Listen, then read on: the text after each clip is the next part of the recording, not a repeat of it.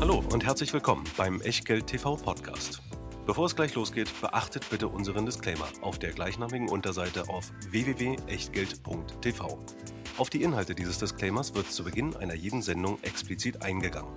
Und nun viel Spaß und gute Unterhaltung mit Tobias Kramer und Christian Weröhl. Herzlich willkommen aus Berlin, herzlich willkommen zu einer neuen Ausgabe von Echtgeld TV und damit gehen auch gleichzeitig Grüße rüber über den großen, großen Teich, also nicht den größten, den es da so gibt, der wäre ja eher auf der Pazifikseite zu finden, aber zumindest über den Atlantik. Christian ist weiterhin in Florida, ist in Cape Coral angekommen. Und wir werden neben der Schalte nach Cape Coral heute für euch ins Immobiliendepot meines Vaters gucken. Da ist der letzte Kauf getätigt. 100.000 Euro sind voll investiert. Wir gucken uns an, was bei Unilever eigentlich los ist. Wir gucken uns an, ob China inzwischen nach Europa gekommen ist und was bei den französischen Stromversorger EDF jetzt eigentlich los ist. Und dann gucken wir auch noch mal, wie das Wohlfühlgefühl eigentlich bei Porsche und Volkswagen im Moment aussieht und was bestimmte Wahnsinnigkeiten, über die die FAZ berichtet hat, so alle sollen. Das alles in der nächsten Stunde bei Echtgeld TV. Aber zum Start. Rüber nach Cape Coral zu Christian und zum Disclaimer. Einen schönen guten Morgen aus Florida. Für mich ist es hier halb zehn. Ein schöner sonniger Tag liegt vor mir. Aber der Hinweis darf natürlich nicht fehlen. Alles, was wir hier machen, ist keine Rechtsberatung, keine Anlageberatung, keine Steuerberatung, keine Aufforderung zum Kauf oder Verkauf von Wertpapieren. Wir sagen hier unsere Meinung zu dem, was gerade so an der Börse los ist. Was ihr draus macht oder eben nicht, das ist ganz allein euer Ding und damit auch euer Risiko. Wir können dafür keinerlei Haftung übernehmen. Genauso wenig wie eine Gewähr für Richtigkeit, Vollständigkeit und Aktualität der Unterlagen, die es wie immer in der Echtgeld TV Lounge gibt. Und wie immer dabei unser Hauptsponsor und Depotpartner Scalable Broker, wo wir die Echtgeld TV Depots im Modell Prime Broker hosten, 2,99 die Flatrate im 12-Monats-Abo und dann könnt ihr unbegrenzt handeln, besparen und investieren. 1900 ETFs, über 6000 Aktien. Eine davon haben wir gerade hinzugefügt, um welche es geht, erfahrt ihr gleich. Und natürlich die Möglichkeit, wenn ihr mal etwas Exotischeres in Deutschland handeln wollt, über Xetra gegen Zusatzkosten, ist auch das möglich.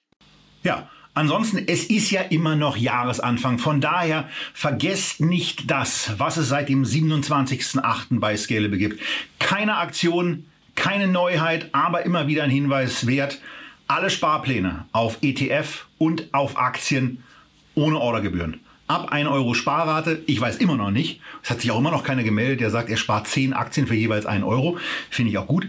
Ähm, entsprechend an. Aber möglich ist es in der Theorie. Und wie ihr von der aktuellen Aktion von Scalable, die es nämlich im Januar gibt, profitieren könnt, wie sich das auf eure Sparrate im ersten Quartal auswirken kann, das erfahrt ihr im Link unterhalb dieses Videos. Und jetzt geht's los mit dem, wo wir dann mal sagen, wir machen mal so einen wirklichen Rundumschlag. Wir haben in der letzten Woche Buy and Hold and Check and Change gemacht. Dazu werden wir auch im weiteren Verlauf des Jahres immer mal wieder Updates gehen. Wir haben schon gesehen, dass es ganz gut wäre, da öfter mal ein bisschen ranzugehen, auch ein bisschen die Entwicklung innerhalb der, des Depots und auch der einzelnen Depotwerte zu verfolgen. Und im Grunde genommen machen wir heute nichts anderes, denn wir gucken jetzt mal in das Depot, was wir vor ein paar Monaten angelegt haben, nämlich in das Immobiliendepot meines Vaters. 100.000 Euro lagen da drin haben auf Investments gewartet und die sind dann erfolgt. Das Ganze sieht in etwas übersichtlicherer Betrachtung dann so aus, dass wir jetzt 20 Aktien haben. Und wenn ihr das Ganze als Video seht, seht ihr eine grüne Zeile und für die, die es hören, sage ich auch, das ist die Castellum AB, ein schwedischer, eine schwedische Immobilienfirma die nach einem Hinweis von uns und einem Wunsch von uns bei Scalable an Getex auch zum Handel aufgenommen wurde. Aber dann war der Kurs erstmal zu hoch. Und dann haben wir ein Limit eingegeben und haben erstmal abgewartet. Und im Zuge der Marktschwäche, die sich gerade bei Immobilienaktien auch gezeigt hat, ist Castellum von knapp 25 Euro wieder zurückgekommen auf jetzt wieder 21 Euro. 21 Euro war auch das Limit und da haben wir dann eben gekauft. Der, Im Chart ging es noch mal ein bisschen weiter runter bis auf 20 Euro 17, 15, irgendwas so in dem Dreh. Aber am Montag, dem, nee, am Dienstag, dem 18. Januar haben wir gekauft. Ähm, oder hat das Depot meines Vaters den entsprechenden Zuschlag bekommen und ist jetzt eben voll investiert. Was uns vor ein klitzekleines äh, Problemchen stellt, denn eigentlich wollten wir heute noch eine andere Aktie nachkaufen. Ähm, die Castellum hat es jetzt äh, anders gemacht, aber über die Aktie reden wir als solche auch gleich. Vorher gucken wir aber mal so ein bisschen rauf. Das Depot steht inklusive auch erfolgter Gutschriften bei knapp 102.000 Euro, also 2% im Plus. Die Werte haben so 1,2% zugelegt. Aber eine Sache fällt schon auf, Christian, und das betrifft insbesondere den deutschen Wohnenbereich. LEG Immobilien, Norates, TAC Immobilien und auch die Vonovia sind allesamt im Bereich 4,7 bis 8,6 Prozent ins Minus gegangen. Ähm, das ist im Depotvergleich ein bisschen überraschend, wenn man sich aber die Zinsdiskussionen in den letzten Tagen und auch Wochen vergegenwärtigt, nicht komplett überraschend. Nein, aber man muss zunächst vielleicht mal eines sagen. Also wir reden hier ja darüber, dass äh, dein Vater hier eine Immobilie verkauft hat und dann den Erlös wieder in Immobilien anlegen wollte, nur etwas breiter gestreut und deswegen verpackt als Aktien das Ganze. Also wenn du vor drei Monaten eine Wohnung gekauft hättest, äh, die wäre heute auf jeden Fall äh, deutlich mehr als vier oder fünf Prozent im Minus, äh, zumindest in Berlin, wenn du einfach da mal die Grunderwerbsteuer, die Maklerkotage und äh, die Notargebühren äh, abziehst. Ja, ein Immobilieninvestor käme außerdem ja auch nie auf die Idee, äh, drei Monate später zu überlegen, was das, was er denn da gekauft hat, jetzt heute wert ist, sondern er guckt ja einfach darauf, wie ist die Perspektive, ähm, hat sich an, am Umfeld großartig etwas verändert und vor allen Dingen, wie sieht es auf der Cashflow-Seite aus. Also ähm, deswegen äh, das vorausgeschickt, ähm, bei der Betrachtung von gerade diesem Depot sollten wir die Gelassenheit walten lassen, äh, die mir ja sowieso äh, innewohnt und die, glaube ich, gerade in diesen, in diesen Zeiten sehr, sehr wichtig ist, dass man da nicht hektisch wird. Ansonsten natürlich Zinsdiskussion ist eins, was darauf lastet. Andererseits natürlich auch, was die Bundesregierung ähm, so bekannt gegeben hat mit äh, Blick auf äh, diese modifizierte Warmmiete, ähm, zusätzliche Auch das Thema Share Deals vielleicht ein Thema? Thema Share Deals, ja, wobei das, also sowas, so eine regulatorische Geschichte, das haben die Gesellschaften immer ordentlich äh, gelöst. Also das ist ja immer so ein, so ein Hase- und Igel-Rennen. Wer ist schneller, ähm, die äh, Verwaltung äh, oder ähm, die äh, Unternehmen, die reguliert werden sollten? Das, äh, also das würde ich nicht sehen. Aber jetzt natürlich der Aufwand der äh, Energieeffizienz, Sanierungen, das spielt alles da eine Rolle. Deswegen sehen wir, dass also eine TAC beispielsweise 16, 18 Prozent im Minus liegt fürs Halbjahr äh, eine LEG und eine Vonovia jeweils 12 Prozent. Das hört sich erstmal dramatisch an, aber wir sollten bitte nicht vergessen, wie das äh, sozusagen Big Picture ist. Ja. Eine TAC hat äh, immer noch über fünf Jahre allein von der Aktie noch ohne Dividende ein Plus von 87 Prozent, eine LEG von 60 Prozent, eine Vonovia von 67 Prozent. Und dass da irgendwann auch mal eine Konsolidierung ist, dass Immobilien, äh, Wohnimmobilien in Deutschland momentan äh, sozusagen etwas aus der Mode gefallen sind, was die Präferenzen der Börsianer angeht. Mein Gott, das ist äh, natürlich, dafür hat man im Depot eben verschiedene äh, Elemente und das ist ja auch nur eins davon.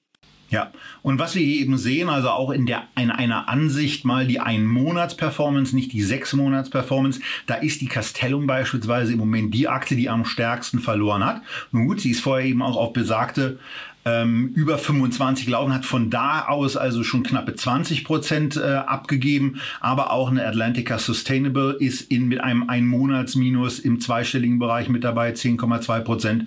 Und die Digital Realty mit 9 Prozent, wobei die insgesamt auch ganz gut gelaufen sind, die beiden. Ja, also bei einer Atlantica Sustainable, das hatten wir ja damals äh, auch in Abgrenzung zu einer Encarvis, äh, die jetzt auch nicht großartig gelaufen ist, aber das hatten wir damals schon bei der Aufnahme gesagt. Ähm, da haben wir deutlich höhere äh, Finanzierungshebel, deswegen natürlich auch eine stärkere Sensitivität gegenüber Zinsen. Ähm, aber da ist natürlich sehr, sehr viel auch Sentiment getrieben. Es ist ja nicht so, dass diese Unternehmen jetzt plötzlich ein Refinanzierungsproblem haben, nur weil die Zinsen mal um 0,5 Prozent gestiegen sind. Da ist momentan einfach eine gewisse Angst drin, nachdem man vielleicht an anderer Stelle lange Zeit etwas äh, zu entspannt war. Ähm, aber man sollte diese Schwankungen gerade auf drei Monatsbasis äh, nicht überbewerten, insbesondere auch bei einer Atlantica Sustainable, weil es dort eben von der Bewertung, auch das hatten wir damals festgestellt, eine attraktive Prämie für das Finanzierungsrisiko gab. Ja, und auch einer der absoluten Spitzenreiter im Depot mit einem Wertzuwachs von 14 Prozent seit Kauf hat ordentlich federn lassen müssen. Eine von Christians Lieblingsaktien, die Sto, ist von 258, 258 Euro runtergekommen auf knapp 220, 225. Aber das ist eben der Gang der Dinge. Und eine Aktie, Christian, die wollen wir jetzt aber schon noch mal genauer angucken. Oder willst du noch was zur Sto ergänzen? Ja, also auch, auch bei der Sto, diejenigen, die den Chart vor sich haben, die sehen ja, die Aktie war dann auch mal von 220 relativ schnell durchgelaufen auf 258 und wir sind, glaube ich, jetzt auf, auf dem Niveau von vor sechs Wochen wieder. Ja, also ähm, wenn wir da schon Dramatik äh, irgendwie sehen äh, bei solchen Kursbewegungen, dann sollte man sich wirklich von der Börse einfach verabschieden. Ja, ähm, man muss, äh, wenn diese Aktie dann mal steigt, weil der Markt man ja kann es ja auch ausnutzen. Eng, ja, ja, kann man auch. Man kann aber, man kann, man muss aber auch nicht alles ausnutzen. Das ist ja immer die Frage, wann immer eine Aktie fällt, ja, oder stärker fällt. Wir haben ja gleich noch ein paar Kandidaten. Äh, ähm, tickert, tickert's bei mir ähm, bei Instagram durch. Hast du nachgekauft? Ja, ich muss ja nicht ständig irgendwas nachkaufen. Ich kann einfach auch mal die Börse Börse sein lassen. Ähm, und gerade bei so einer Aktie wie bei der Sto, da sollte man vielleicht auch solchen kurzen Ausreißer von 220 auf 258 äh, nicht zu sehr feiern äh, und gleichzeitig auch dann nicht allzu sehr äh, enttäuscht sein, wenn es dann mal wieder entsprechend runtergeht. Wie gesagt, der Markt da ist eng. Wichtig ist, dass die unterliegenden Zahlen stimmen. Da hat das Unternehmen wirklich großartig geliefert. Und wenn man sich da auch mal die langfristige Entwicklung anschaut, sowohl der Aktie als auch der Umsatzentwicklung und natürlich auch äh, der Dividende, dann stimmt da nach wie vor alles. Und da kann ich immer wieder nur sagen, die Coolness, die Immobilieninvestoren an den Tag legen, die täte gerade bei solchen Unternehmen Unternehmen, die ein reales Geschäft haben und die nicht mit 15 Mal äh, Umsatz bewertet sind, äh, Aktionären sehr, sehr gut. Ja. Und äh, wo wir jetzt gerade bei den Bewertungseinheiten sind, was wir euch in die Unterlagen der heutigen Sendung mit reingepackt haben, sind natürlich aktuelle Zahlen zur Castellum, äh, schwedisches Immobilienunternehmen die ähm, entwickeln, vermieten Immobilien in Schweden und auch in Dänemark, äh, haben den Fokus dabei auf Büro, Einzelhandels, Industrie- und Wohnimmobilien und erbringen außerdem auch noch Verwaltungsdienstleistungen. Und was hier bei dem Unternehmen besonders schön war, ist der Wachstumstrack und der Wachstumspfad, auf dem sich das Unternehmen seit 2007 befindet. Ähm, das, sieht, das sieht insgesamt gut aus. Die Bewertung wirkt nicht übertrieben und ähm, ist somit auch mal ein Investment, wo man den deutschen Raum verlässt und wo man einfach auch mal sagen kann, man hat diversifiziert. Man ist eben nicht nur in Deutschland, man ist nicht nur in Berlin in irgendeiner Form investiert, sondern man geht eben auch in andere Regionen rein. Und ähm, wie gesagt, also die, die Aktie ist äh, an GetEx notiert und äh, jeder, der sich dafür interessiert, ist jetzt zumindest wieder in der Situation, dass die Aktie vom Hoch so 15, knapp 20 Prozent auch wieder vom Kurs abgegeben hat und damit wieder auf dem Kaufniveau ist, wo wir damals, als wir dieses Depot aufgebaut haben, Anfang Oktober 2021, ähm, auch unsere Kursmarken gesetzt hatten. Und von daher ist es jetzt im Depot meines Vaters gelandet. Und ähm, wenn die Aktie für euch interessant ist, dann findet ihr hier nochmal ein paar zusätzliche Informationen und könnt ansonsten natürlich auch auf die Website des Unternehmens gehen. Aber wenn die Castellum jetzt nicht gekauft worden wäre, dann hätten wir eigentlich was anderes gekauft. Und darauf waren wir eigentlich vorbereitet. Das hatten wir auch am Montag noch so abgestimmt, dass wir darüber mal reden. Das Thema ähm, hatten wir schon überlegt, ob wir es letzte Woche bringen, weil die Deutsche Wohnen ähm, also die äh, Christian ja mal als Berliner Wohnen umbenannt hat aufgrund ihres Portfolio-Charakters. Ähm, natürlich A, zum, zur Ausrichtung meines Vaters ganz gut passt, ne? also quasi eine, ein Berliner Immobilienunternehmen, ähm, was anders heißt, noch mit reinzunehmen, wäre interessant gewesen. Aber Christian, vor allen Dingen hat sich bei der Deutschen Wohnen etwas ereignet, was nach Übernahmeversuchen gelegentlich zu beobachten ist, denn der Kurs hat seit ja, seit dem Durchgehen äh, im, glaube ich, dritten Versuch dann merklich nachgegeben und steht jetzt auf ganz anderem, auf einem ganz anderen Niveau, als damals die Vonovia einen ordentlichen Batzen der Deutschen Wohnen übernommen hat. Ja, das äh, Kaufangebot der Vonovia ist im Dezember äh, abgewickelt worden, glaube ich, final. Und da gab es äh, 53 Euro je Aktie. Äh, inzwischen ist der Kurs für die Deutsche Wohnen auf 35 äh, runtergegangen, was natürlich eine brutale Entwicklung ist, äh, die sich aber durchaus erklären lässt aus mehreren Faktoren.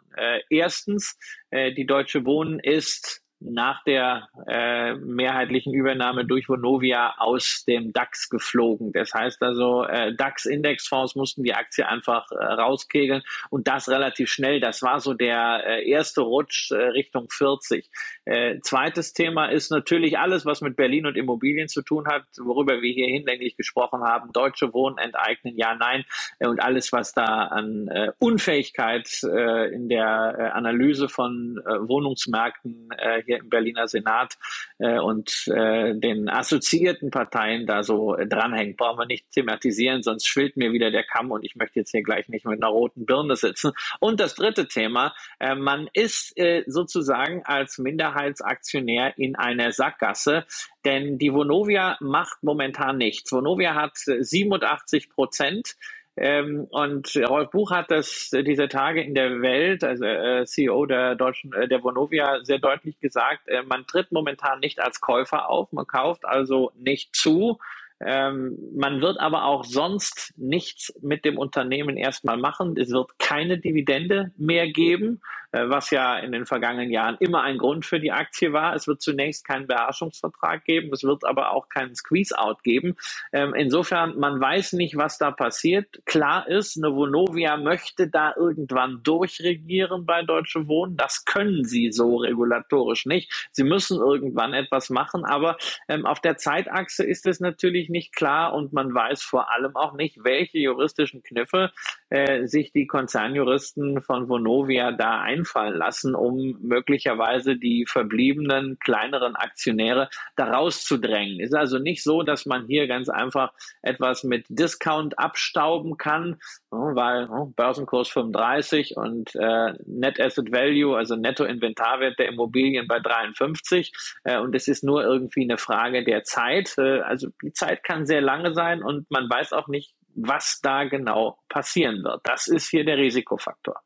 Ja, aber ansonsten ist es eben auch mal eine, eine, schöne, eine schöne Geschichte, um darzustellen, was so alles passieren kann. Also dieses Übernahmeangebot, was ja dann zurückgezogen wurde, dann wieder nachgebessert wurde ähm, und äh, was dann alles danach passiert ist in, in quasi drei Rhythmen, nämlich einmal von der 52 auf die 44 von der 44 dann runter auf die 40 und jetzt so tröpfchenweise eigentlich immer weiter. Aus meiner Sicht aber, wer, wer an, einem, äh, an einem Schnäppchen mit entsprechend Zeit auch investiert ist, der hat hier eine schöne Möglichkeit ähm, einzusteigen und irgendwann eben auch davon zu profitieren, dass dieses Unternehmen ja mit großer Wahrscheinlichkeit doch irgendwann eingemeindet wird. Der einzige Problemfall, den ich hier so sehe, man, man weiß nicht, äh, wohin es kursmäßig eigentlich noch gehen kann und ab wann auch eine Vonovia irgendwie mal sagt, also jetzt, jetzt ist aber auch mal Schluss mit lustig, ob die bei 30 dann nicht doch mal irgendwann eine, eine Kauforder reinlegen und dann alles vom Markt nehmen, was da noch so kommt. Der Net Asset Value, Christian hat ihn angesprochen, bei über 50 Euro äh, wäre zumindest ein, ein, ein gutes Signal dafür, dann bei, äh, bei 30 Mal äh, spätestens etwas zu machen. Vielleicht geht's aber auch schon vorher los. Also von daher, das ist etwas, was uns die nächsten Monate ähm, sicherlich auch noch begleiten wird, weil ähm, wir haben äh, noch zwei weitere Alternativkandidaten gefunden, wo wir dann äh, auch mal gucken werden, inwieweit bei einem Update äh, ein Tausch einzelner Beteiligungen im Immobiliendepot sinnvoll ist, welche Unternehmen das sind, teilen wir euch dann mit, wenn es dieses Update gibt. Aber wir bleiben natürlich an dem Thema grundsätzlich dran verlassen es jetzt aber, denn es ist ja noch so viel mehr passiert, Christian. Und eines, ein Vorkommnis davon äh, geht auf eine Aktie, die wir hier schon verschiedentlich hatten und die ähm, mich ja auch aufgrund ihres Preises so ein, so ein bisschen anfixt. Und die ist jetzt noch günstiger geworden. Und die Rede ist von der Unilever-Aktie. Ja, normalerweise, äh, wenn es um Übernahmen geht, äh, werden Unternehmen dann billiger, wenn sie eine große Übernahme äh, bekannt geben, ja, weil man dann Angst hat, dass sie sich äh, vielleicht zu sehr verschulden oder dass sie sich mit der Übernahme übernehmen. Äh, bei Unilever ist erstmal das Gegenteil passiert. Man hatte wohl geboten für die Consumer Health Sparte von äh, GlaxoSmithKline und dieses Angebot ist abgelehnt worden. Und man hat nicht nur einmal geboten, man hat dreimal ja, geboten. Ja, so, aber jedenfalls ist es abgelehnt worden und danach, äh, als das dann ruchbar wurde, ist äh, die Unilever-Aktie nochmal so 8, 9 Prozent abgesoffen. Ähm, das ist ganz klar, was natürlich dahinter steht, die Befürchtung, dass es mit diesem Angebot noch nicht getan ist, sondern dass man womöglich nochmal nachbessern wird und nachlegen wird, äh, um diese Sparte dann letztendlich zu bekommen wo sich natürlich Investoren zu Recht die Frage stellen, ähm, was macht man da? Die Überschneidungen ähm, mit äh, dem Stammgeschäft von Unilever im äh, Bereich insbesondere Körperpflege und Haushaltsprodukte und dieser Consumer Health Sparte von äh, GSK sind ja nun eher äh, gering. Also mit zwei Dritteln des Geschäfts gibt es da überhaupt keine Überschneidung. Und der Preis, der da aufgerufen wird und der ja noch als zu niedrig ab abgelehnt wurde. Und der schlackert man auch schon mit den Ohren. Wir reden immerhin darüber, dass Unilever hier ähm, 50 Milliarden Pfund, also 60 Milliarden Dollar, äh, Euro ungefähr aufgerufen hat für eine Einheit, äh, die 9,6 Milliarden Pfund Umsatz gemacht hat. Wir reden also über ein Consumer Health Geschäft, das mit fünfmal Umsatz bewertet wird. Und das Angebot dazu kommt dann auch noch von einem Unternehmen, das selber nur mit 2,2 mal Umsatz bewertet wird. Und da ist natürlich äh, die Frage angebracht, äh, ist man wirklich bereit, sich hier zu übernehmen? Äh, beziehungsweise warum macht man das? Will man vielleicht davon ablenken, dass man bei Unilever strategisch momentan in einer Sackgasse steckt? Ja, und es kamen ein paar Themen auf. Also zunächst mal hat die Börsenzeitung herausgearbeitet, dass das Ganze die drittgrößte, die drittgrößte Übernahme gewesen wäre in der britischen Wirtschaftsgeschichte. Äh, sie hat dabei auch angegeben, dass sie von der Financial Times äh, das Ganze übernommen hat. Aber nach dem Kauf von Mannesmann durch Vodafone und der Akquisition von SA, SAB Miller äh, durch RB InBev wäre es die drittgrößte stattgefundene Übernahme gewesen. Und naja, vielleicht wird es ja auch noch die zweitgrößte oder größte, äh, größte, je nachdem, was man da bereit ist. Die Analysten haben da auch schon fleißig nachgerechnet. Was die Analysten überhaupt sagen, ist bei der Aktie speziell, bei der Unilever-Aktie ganz spannend und haben eben gesagt, dass die Nettoverschuldung sich deutlich erhöhen würde. Okay, das ist, dazu gehört jetzt vielleicht nicht so viel, auch wenn es kein reines Cash-Angebot äh, gewesen ist. Zu einem Cash-Angebot kommen wir ja heute auch noch in der, in der Sendung. Aber wir haben dann eben eine Situation, wo ähm, das EBITDA im Verhältnis zu, äh, oder wo die Nettoschulden äh, im, im Vergleich zum EBITDA das knapp fünffache betragen würden. Und das ist dann eben etwas, äh, wo, wo wir ja auch in den, in den Porträts, in den, in den Darstellungen bei der Aktie immer so das, das erste Warnsignal sehen. Ähm, das geht dann, wenn es extrem stetige Umsätze sind. Das ist bei Unilever mit Sicherheit partiell der Fall. Aber ähm, es ist trotzdem auch für so ein Konsumgüterunternehmen dann schon äh, hart an der oberen Grenze. Analysten hatte ich eben gesagt, und da kommt auch noch was ganz Interessantes dazu. Normalerweise ist es ja so, dass ähm, ja eigentlich eine überwiegende Anzahl der Analysten Kaufempfehlungen für Aktien rausreicht. Und ähm, das ist hier mal ordentlich anders. Es gibt äh, in den letzten sechs Monaten 18 positive Analystenstimmen aber 28 negative. In den letzten vier Wochen gibt es fünf positive Analystenstimmen und sieben negative. Also die negative Einstellung überwiegt hier. Ähm, das Einzige, wenn man so ein bisschen was Vorsichtiges, vorsichtig Positives rauslesen möchte, ist, dass, ähm, dass das Verhältnis äh, in den letzten vier Wochen so ein bisschen besser geworden ist ähm, und äh, man daraus zumindest theoretisch ablesen könnte, dass sich das Ganze jetzt aufhält. Wobei die kommunikative Begleitung ähm, aus der Finanzcommunity zu diesem Übernahmeversuch ist eigentlich verheerend für Unilever gewesen. Der Unilever-Chef Alan Jope hat ordentlich vor den Kopf bekommen ähm, von verschiedenen institutionellen Anlegern, die ihn gewarnt haben, diese Übernahme durchzuziehen. Und ähm, ja, also für, für Leute, die die Unilever-Aktie schon immer mal haben wollten, die konnten Anfang der Woche äh, deutlich günstiger einsteigen. Ähm, inzwischen hat sich eine ganze Menge dieses Kursrückgangs wieder abgebaut. Aber insbesondere, Christian, der Blick auf den Chart der letzten drei Jahre im Vergleich zu Konkurrenten, der zeigt eigentlich, weswegen Unilever sich so einigermaßen offenbar unter Druck gesetzt fühlt, etwas zu tun. Ja, also äh, man muss ja erstmal sagen, was sind denn die Konkurrenten? Unilever ist ja eigentlich zweigeteilt. Ja, wir haben auf der einen Seite ein äh, Geschäft mit äh, Nahrungsmitteln, auf der anderen Seite das Geschäft mit ähm, Kosmetika und Haushaltswaren. Ähm, damit äh, sind eigentlich die naheliegenden Vergleichswerte Nestlé als Marktführer weltweit im Lebensmittelbereich und Procter Gamble als Marktführer äh, im Bereich der, der Haushaltshygiene. Äh, und äh, da sieht man einfach für die letzten äh, drei Jahre seit Anfang 2019 inklusive mal reinvestierter Dividenden. Du hast ein Plus äh, von 70, 80 Prozent äh, bei diesen Konsumgüterriesen Nestlé und Procter Gamble. Und bei äh, einer Unilever steht halt unterm Strich trotz üppiger Dividende plus minus null. Äh, und da werden Investoren natürlich irgendwann unruhig äh, und das auch zu Recht. Man hat natürlich ein bisschen den Eindruck, das ist ein riesiges Markenreich, sehr breit diversifiziert, sicherlich tolle Marken drin, sehr gute Assets drin, sehr stark in Schwellenländern, was momentan äh, natürlich Probleme verursacht, aber langfristig hochinteressant ist. Aber dass dieses Reich einfach nicht straff genug gemanagt wird und dass ähm, Unilever sich ein bisschen darin verzettelt, gut aus auszusehen. Ja, also wenn man diese Entscheidung mit Ben Jerry's in der Westbank nimmt, also da werden so politische Signale gesendet, man möchte irgendwie green und vogue aussehen, statt einfach mal Werte für Aktionäre äh, zu schaffen. Und das wird einfach irgendwann nicht mehr toleriert. Äh, es sieht ein bisschen so aus, als wolle man mit diesem Kauf dieser Consumer Healthcare Aktivitäten von GSK jetzt davon ablenken, was man alles an Baustellen im Konzern hat. Ähm, aber das kann ein sehr, sehr teures Abenteuer teuer werden. Insofern fände ich sehr gut, dass Investoren da schon signalisiert haben, macht erstmal eure eigenen Hausaufgaben, bereinigt mal euer Portfolio und da ist ja auch genug zu tun.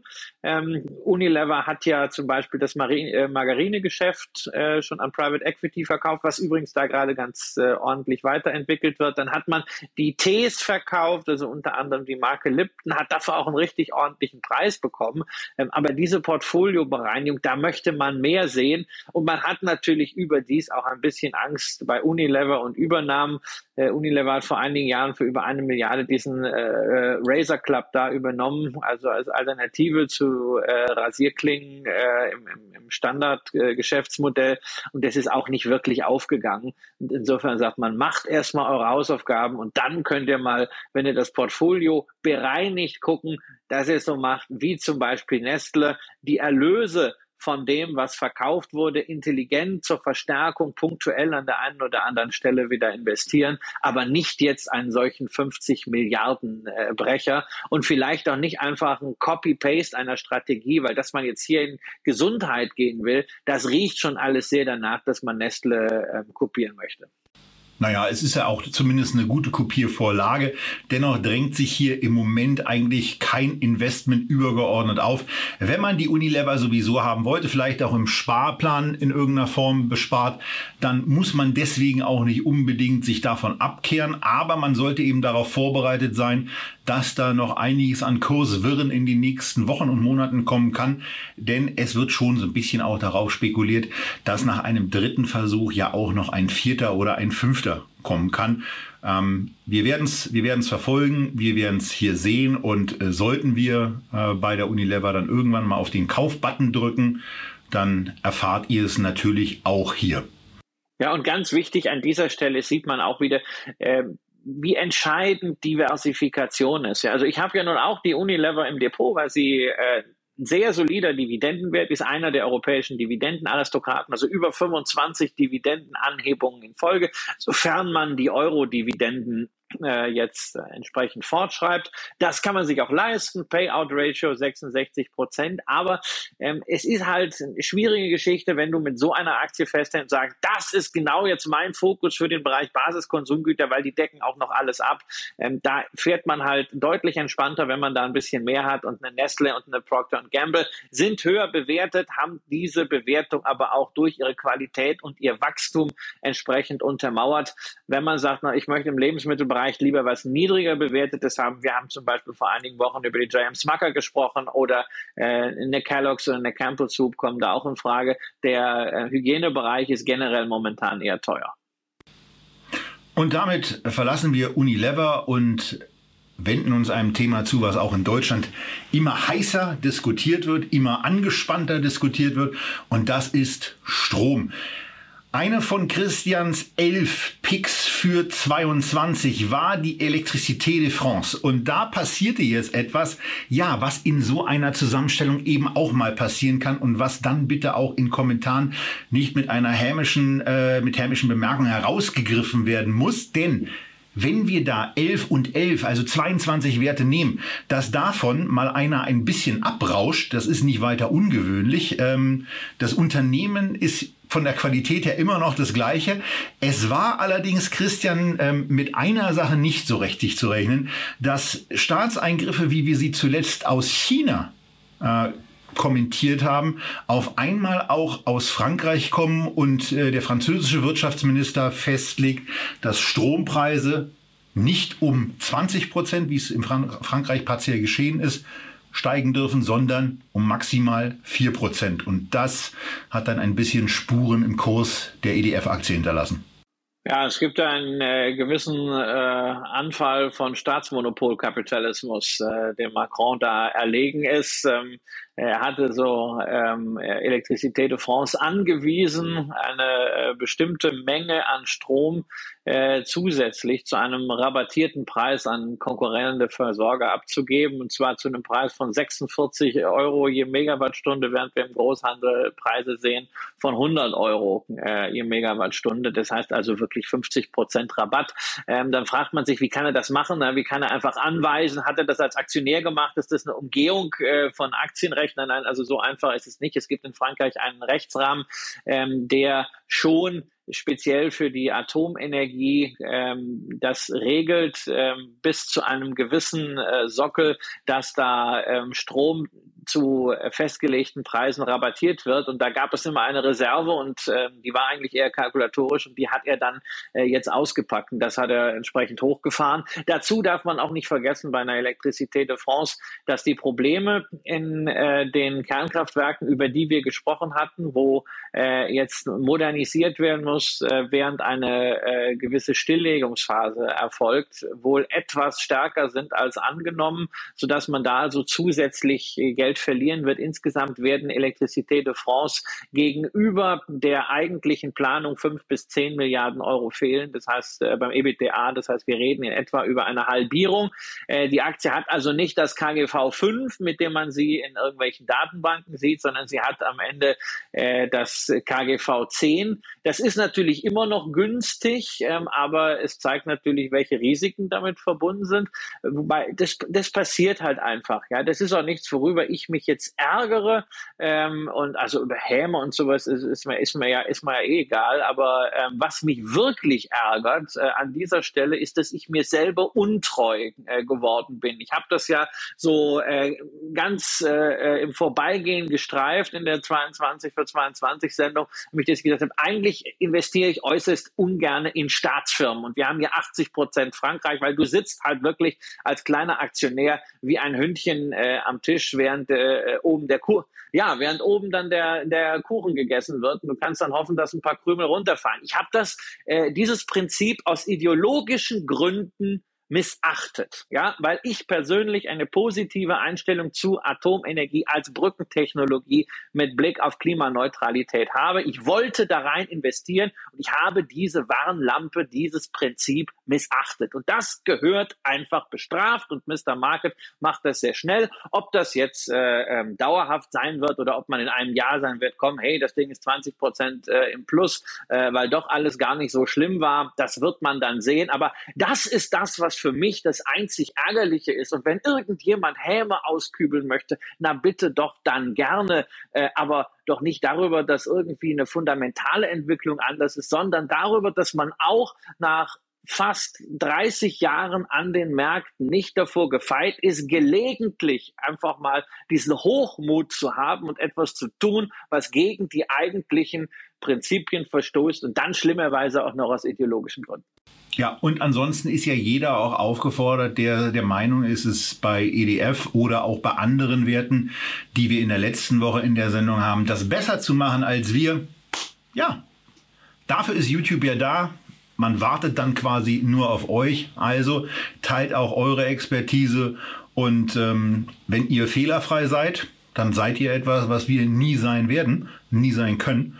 Ähm, weil nach meiner Grundüberzeugung gibt es ja nur einen Investor, der nie Fehler macht. Das ist der Lügner. Ähm, und äh, den haben wir dann möglicherweise auch mal an der einen oder anderen Stelle im Kommentarbereich. Eine andere Sache, Christian, ähm, bei Atomenergie sind wir ja grundsätzlich einer Meinung, Thema Brückentechnologie, ob es nun wie von Präsident Macron gefordert, der weitere Ausbau sein muss, da habe ich so meinen Zweifel, weil ich ihn auf Basis der geschaffenen Kraftwerk Kraftwerkskapazitäten für eigentlich überflüssig halte, mir eben in Deutschland gewünscht hätte, dass der rot-grüne Atomausstieg Bestand gehabt hätte und äh, der von Merkel verantwortete Atomausstiegs Ausstiegs und der dann erfolgte Ausstieg aus dem Ausstieg Ausstieg ähm, ja eben einigermaßen suboptimal ist und in den nächsten sechs Wochen bis naja, wahrscheinlich zweieinhalb Jahren noch zu relativ heftigen Verwicklungen am Strommarkt generell sorgen wird. Aber dass Atomkraft auch nicht so ein lockeres Ding ist, zeigt sich bei der EDF übrigens an einer anderen Stelle. Ich hoffe, ich spreche es richtig aus, wenn ich von Flamanville spreche. Da wird nämlich gerade ein ERP-Druckwasserreaktor, und zwar der zweite überhaupt, ähm, gerade, naja, versucht fertigzustellen, muss man sagen. ERP steht für, bevor Christian mich gleich fragt, äh, steht für European Pressurized Water Reactor, also europäischer Druckwasserreaktor.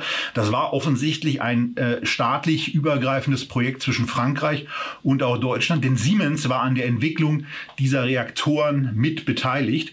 Und äh, naja, äh, der sollte, man fühlt sich ein bisschen an den Berliner Flughafen erinnert, der sollte eigentlich in 2012 in Betrieb gehen. Und naja, man ist jetzt bei Ende 22 angekommen. Eigentlich. Äh, denn äh, inzwischen hat man festgestellt, dass man da irgendwelche Schweißnähte äh, nochmal überarbeiten muss. Das dauert ein bisschen länger, kostet auch nochmal 400 Millionen. Und jetzt wird davon ausgegangen, dass man Ende Q2 2023 äh, diese Arbeiten erledigt hat und dann statt und das ist dann schon was, wo man sich mal ganz kurz festhalten kann. Statt 3,4 Milliarden Euro für den Bau und die Inbetriebnahme dieses Atomkraftwerk äh, etwas mehr bezahlt hat, nämlich 12,7. Und das toppt dann sogar die Kostensteigerung des Berliner Flughafens. Das Beruhigende daran ist, aus Frankreich werden die Witze schon mal weniger. Ja, aus Frankreich werden die Witze weniger, aber es ist natürlich trotzdem tragisch, weil ähm, wir in Deutschland in der Atomtechnologie sehr weit waren, auch ähm, wirklich ja äh, zukunftsfähige Kraftwerke da am, am, Netz haben noch und da wird jetzt äh, abgeschaltet. Und mit diesem Know-how hätten wir einiges machen können. Und das äh, ist halt eine politische Entscheidung gewesen, die kann man treffen, aber man hätte halt dann auch die Konsequenzen aus der Entscheidung ziehen müssen ähm, für die Energiesicherheit. Und wir sehen jetzt, also das Fass wollen wir in dieser Sendung zumindest nicht aufmachen, auch mit Blick auf Russland, ähm, dass da scheinbar in den letzten zehn Jahren überhaupt nach dieser sogenannten Energiewende gar nicht mehr strategisch gedacht wurde, sondern dass man einfach gesagt, na irgendwie, also der Ausbau der Erneuerbaren, das wird schon funktionieren und das wird das dann auch irgendwie tragen. Das Wetter ist auch schon gut genug und Brücke, na ja, also zur Not haben wir halt Gas und das Gas kommt schon irgendwo her.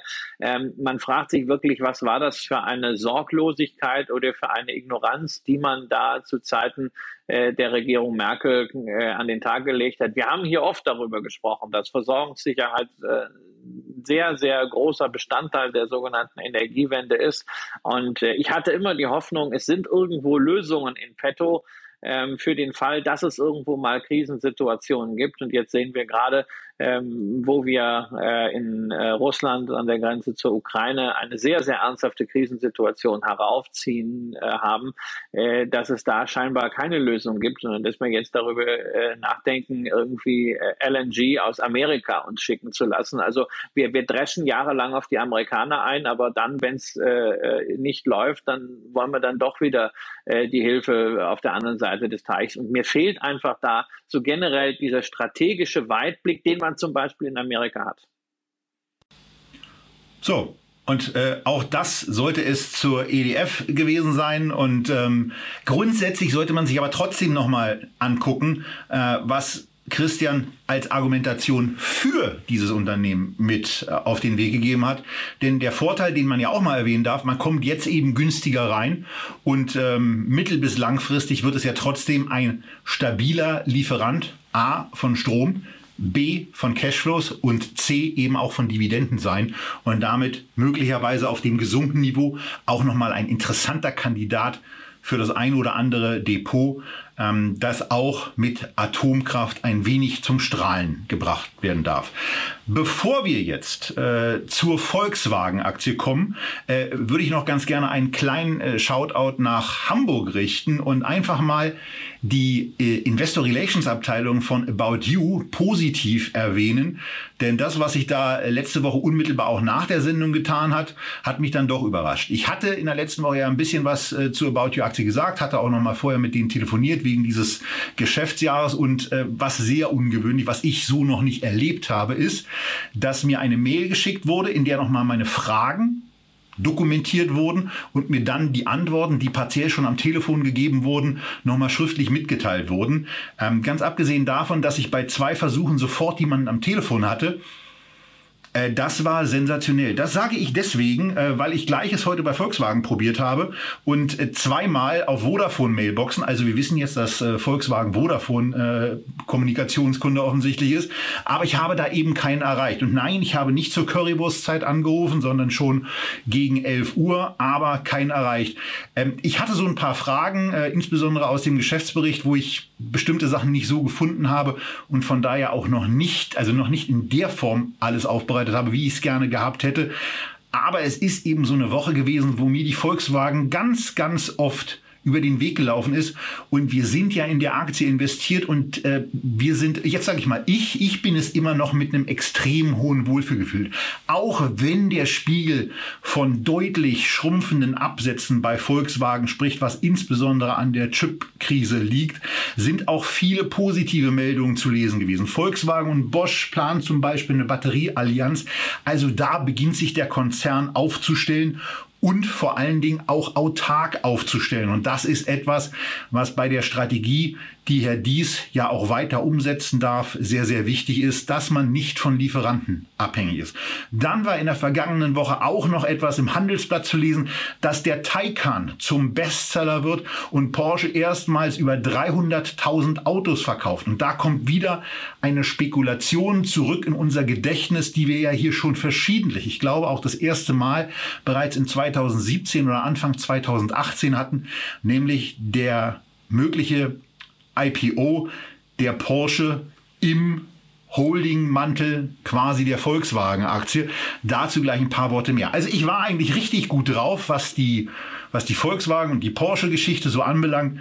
Und dann hat sich die FAZ mal ganz kurz dazu gemeldet und hat geschrieben, dass der VW-Konzern die Formel 1 aufmischen will. Und da dachte ich dann schon so ein bisschen, was zum Geier ist denn hier los? Formel 1 äh, ist nach meiner Betrachtung und in Ausklammerung des letzten Rennens der Vorsaison ähm, eigentlich etwas, was auf dem absteigenden Ast ist. Wenn man den Artikel dann liest, wird deutlich, dass dieser Einstieg offenbar für 2026 geplant ist, wo dann die Formel 1 einen Shift in ihrem Regelwerk vornehmen wird.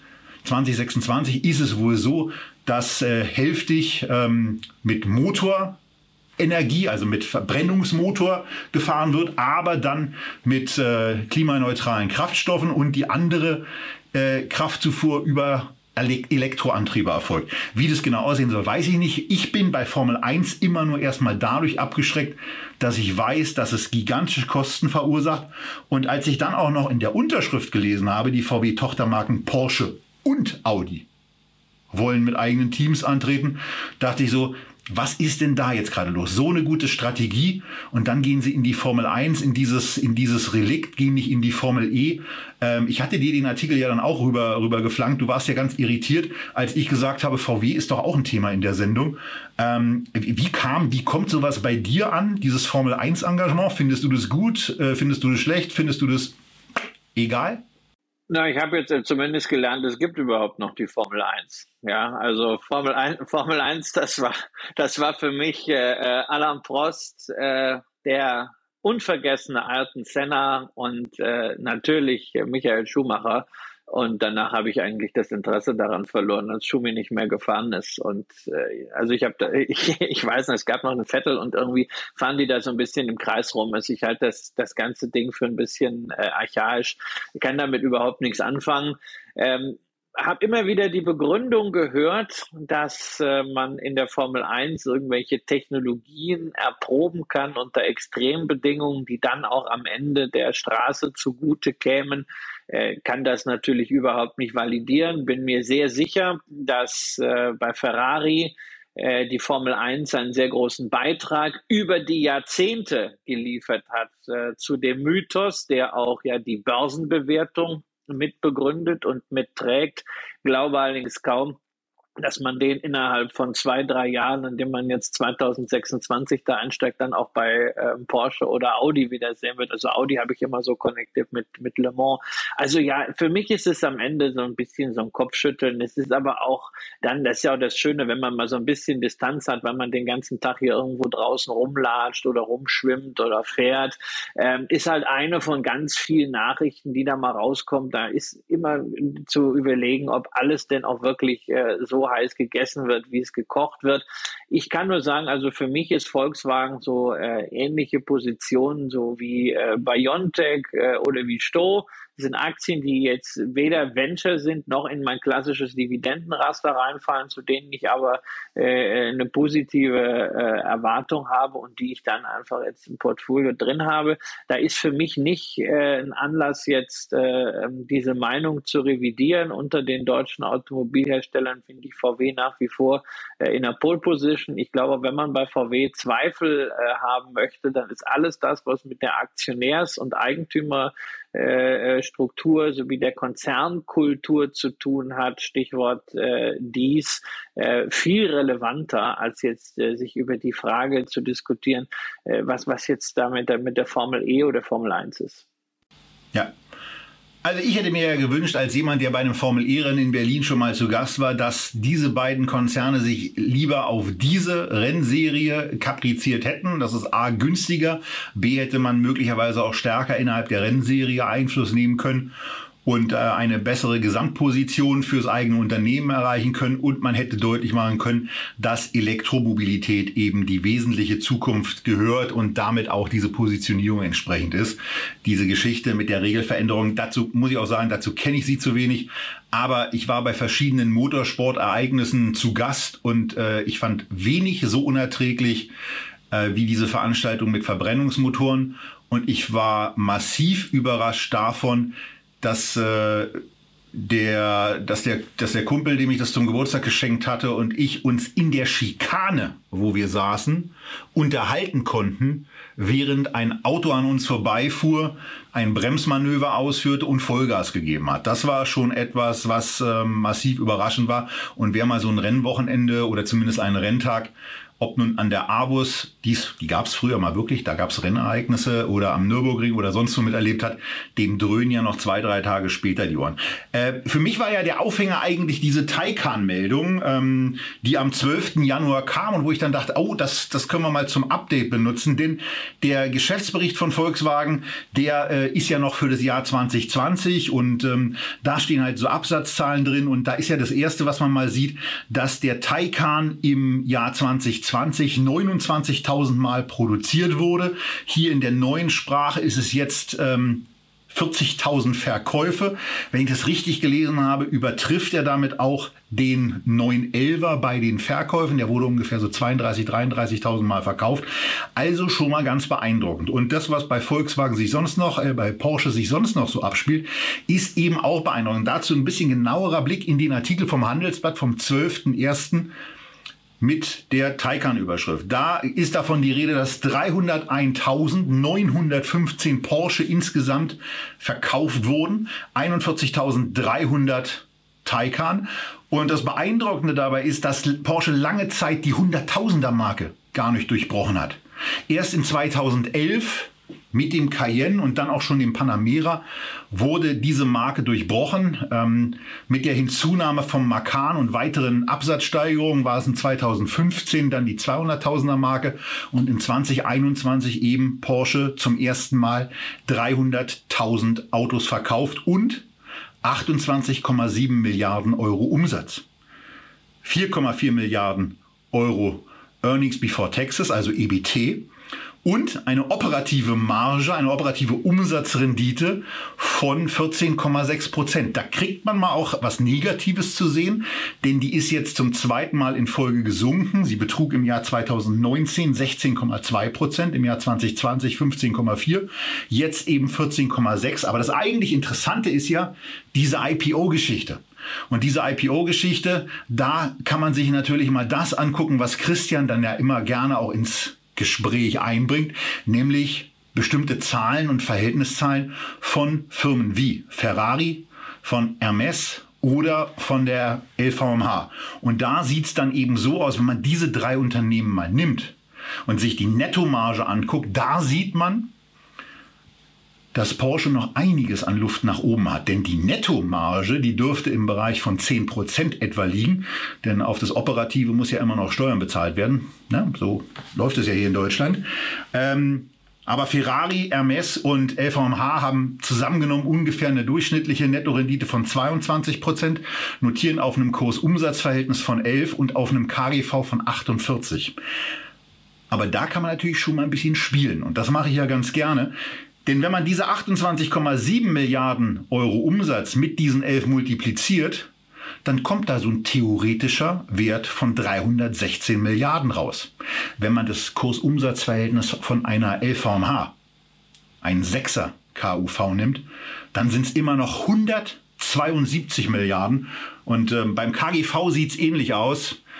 Äh, und wenn man das Ganze dann mal in einem Vergleich zu der Marktkapitalisierung von der ganzen Volkswagen, vom ganzen Volkswagen-Konzern sieht, dann ist klar, 120 Milliarden wirken in Anbetracht des schlummernden Wertes, den eine Porsche bei einer Kapitalmarktnotierung vermutlich hätte, eigentlich viel zu niedrig. Von daher mein Fazit, bisschen länger hergeleitet.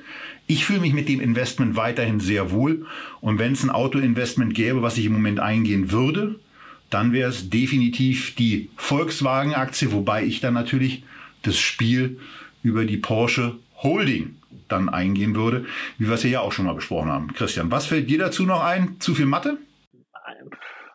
I, have nothing to add, würde, würde Charlie Manger sagen. Ja, ja, weißt du, diese, diese Mathematik ist nicht so ganz, ganz meins, äh, weil ich denke da immer äh, an so einen Spruch, den ich vor 20 Jahren mal im neuen Markt gehört habe, Excel macht die meisten Millionäre.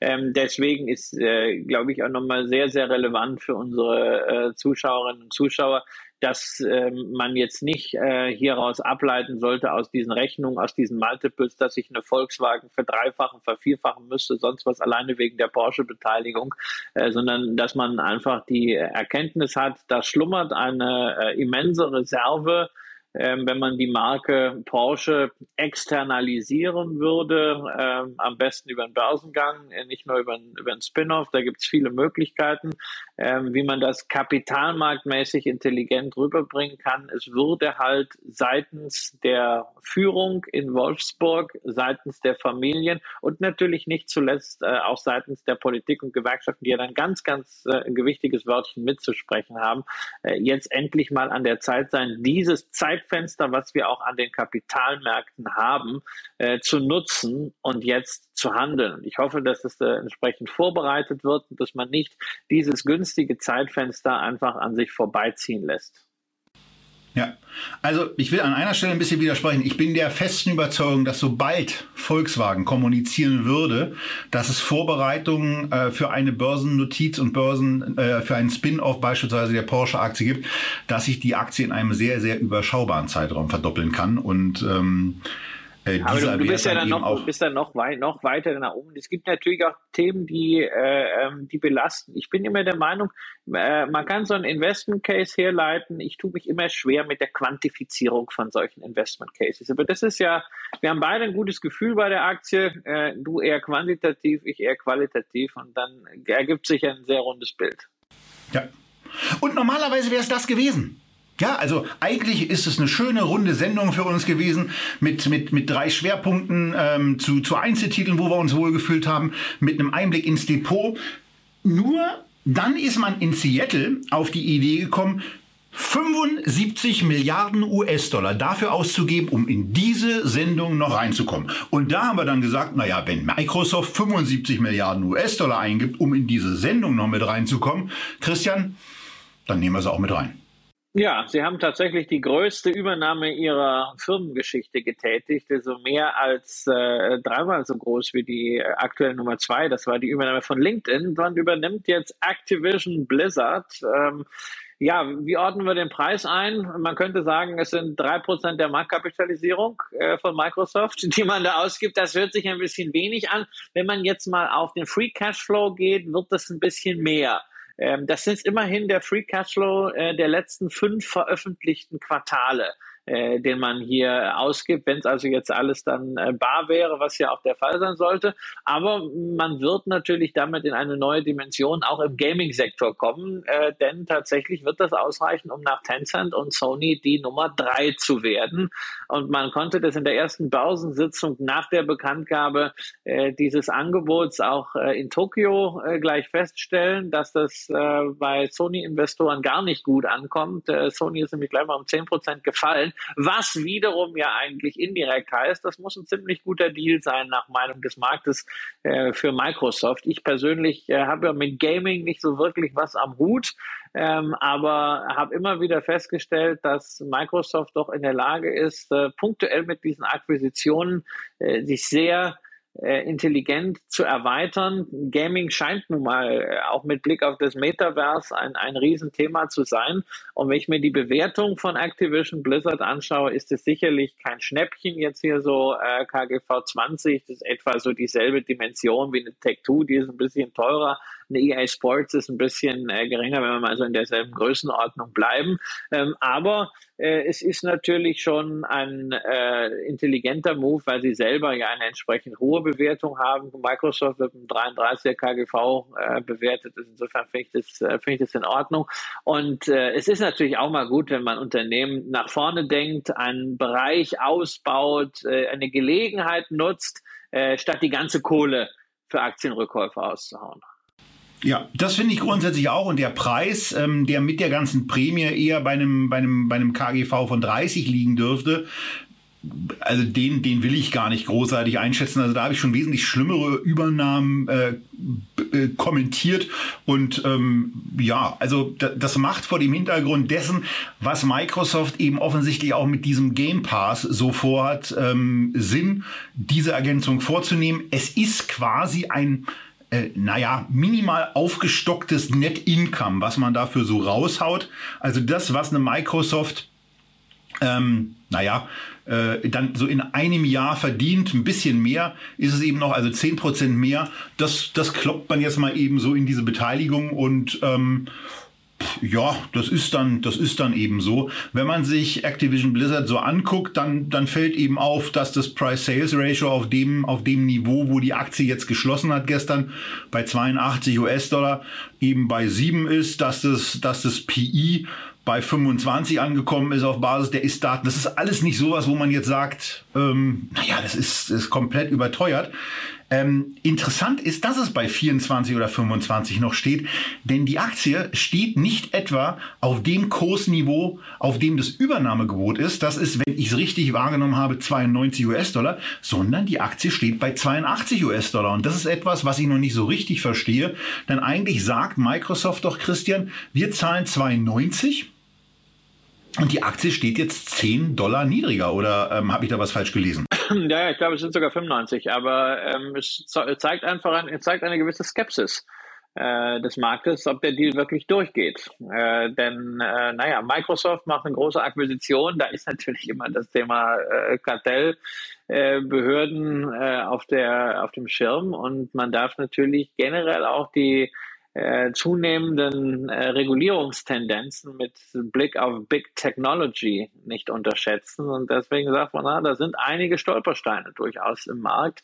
Ich äh, persönlich würde glauben, dass wenn der Regulator da mal wirklich durchgreifen möchte, ich habe das ja verschiedentlich hier auch gesagt, nicht Microsoft im Zentrum steht, sondern dass man sich dann eher mal um eine Facebook äh, kümmert, weil sie einfach vom ganzen Geschäftsmodell und auch vom äh, Auftreten am Markt und in der Kommunikation her prädestiniert dafür wäre, um ein Exempel zu statuieren. Aber äh, man sagt sich da lieber Vorsicht äh, und äh, das Ganze mal nicht, nicht durchpreisen. Dass man in, in Japan, wie gesagt, die, die Sony so deutlich runterschlägt, zeigt, dass man da schon äh, davon ausgeht, das ist eine andere Geschichte. Was ich auch noch wirklich spannend finde hierbei, äh, warum ist eine Activision in dieser Situation. Wir sollten ja nicht vergessen, der Kurs ist kräftig abgeschmiert. Ja, der kam von 103 auf 57 im Tief durchgereicht worden.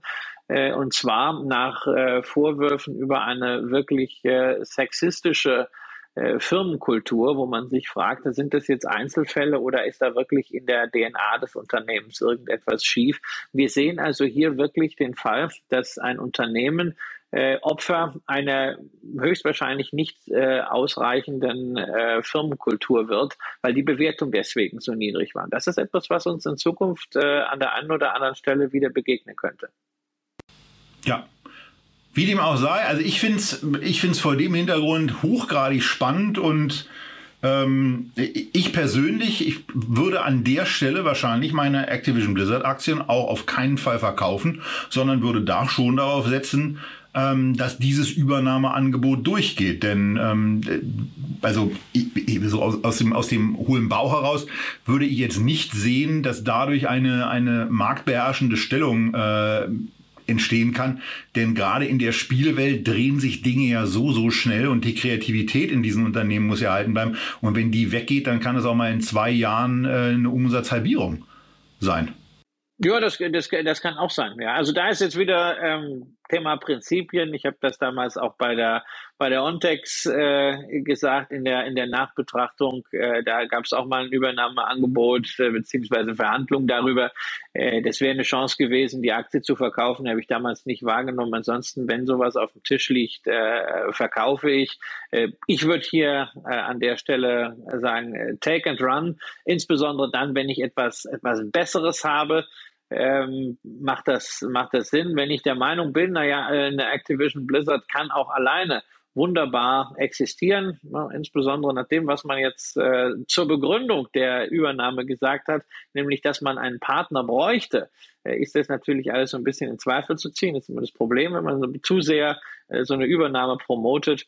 Also ich würde auf Nummer sicher gehen, aber ähm, wie gesagt, ich habe mit Gaming nichts am Hut, freue mich aber natürlich, dass ich plötzlich und unerwartet, ohne dass ich äh, irgendetwas dazu getan habe, bei einer meiner Top 3 Positionen, äh, wenn das alles durchgeht, äh, die Nummer 3 im Gaming auch dann drin habe. Und da kommt noch was zu übrigens, Christian, bei der Nummer 3 im Depot. Denn wenn man, wenn man sich mal anschaut, dass Activision Blizzard in, den, in diesem Jahr oder also im Jahr 21 voraussichtlich so 9 Milliarden US-Dollar Umsatz gemacht hat und die Börse das im Moment mit einem Siebener Kursumsatzverhältnis bewertet.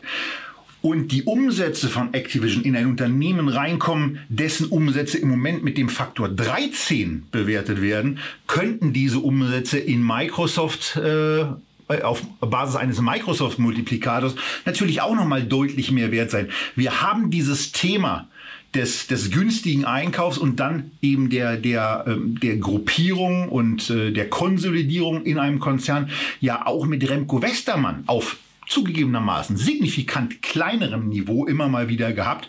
Aber auch einer Media und Games, bei einer Media Games ist es ja so, dass die sehr, sehr günstig diese Unternehmen einkauft, dann noch ein bisschen mehr Arbeit machen muss. Also die Unternehmen sind nicht so groß, aber sie dann darauf setzen, dass dann in einem, in einem Verbund quasi ein höherer Multiplier bezahlt wird und äh, somit die Bewertung des Unternehmens auch steigt. Und das kann hier natürlich auch eine Strategie sein, weil ähm, 9 Milliarden Umsatz mit einem äh, Kursumsatzverhältnis von 13. Das äh, ist dann eben im, im Bereich von 117 Milliarden US-Dollar Börsenwert. Und ähm, naja, äh, dafür zahlt man im Grunde genommen nur 75. Also wenn das vernünftig integriert wird, ist das vor dem Hintergrund eben auch nochmal eine ganz spannende Geschichte, unabhängig davon, ob dieses Projekt Netflix des Gamings dann eben so funktioniert, so wie es das Wall Street Journal ja im Moment anfängt zu beschreiben. Dazu werden wir in den nächsten Wochen und Monaten aber sicherlich noch mehr hören, denn dieses Thema, Christian, wird uns wahrscheinlich noch ein bisschen länger begleiten, als dein USA-Aufenthalt dauert. Ja, ja, höchstwahrscheinlich. Ja, alles, was mir irgendwie mit dem Metaverse äh, und so zu tun hat. Ich finde das ja schön, dass man äh, so ganz klassische Aktien hat, ja, wie eine, wie eine Nike oder auch eine Microsoft und äh, genau an diesen Themen damit beteiligt. Wie gesagt, eine Facebook brauche ich nicht im Depot. Ich finde auch den Vergleich also zu äh, Media Games äh, Invest ein bisschen gewagt, weil wir natürlich dort eine andere Situation haben, gerade was den Goodwill äh, in der Bilanz angeht. Das ist bei Microsoft aufgrund dieser Größenverhältnisse äh, natürlich ein bisschen anders. Ähm, äh, ich sehe es eher so, dass wir hier so die umgekehrte Situation haben wie bei, äh, bei Unilever. Ja, Unilever äh, übernimmt sich ja mit, mit einem sehr kleinen eigenen Multiple irgendwas mit einem Fünfer Umsatz äh, zu kaufen. Und hier haben wir es genau umgekehrt, dass Microsoft hoch bewertet ist, die Chance nutzt, dass man ein solches Asset wie Activision Blizzard möglicherweise jetzt zu einem Preis bekommt, der zumindest angemessen ist, der auch noch Fleisch am Knochen lässt. Ähm, aber natürlich dabei die Herausforderung hatten, die sollte man nicht unterschätzen, äh, einerseits die kreativen Köpfe zu halten, damit die Pipeline äh, auch bleibt und äh, gleichzeitig diese Firmenkultur, wo man ja in Amerika extrem äh, sensibel ist, übrigens auch auf Investorenseite, äh, entsprechend äh, dem, was man bei Microsoft gewohnt ist, äh, zu adaptieren.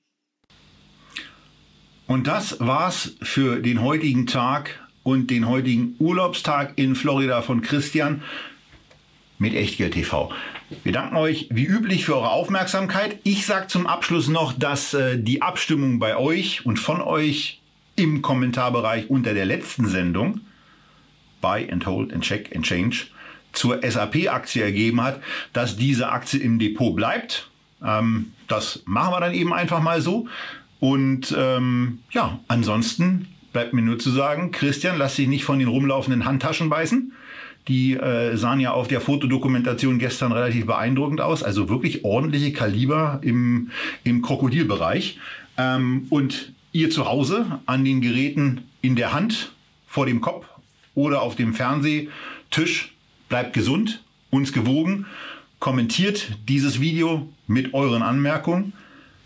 Teilt es ansonsten auch gerne und bleibt vor allen Dingen eins, nämlich gesund. Tschüss aus Berlin und aus Cape Coral auch.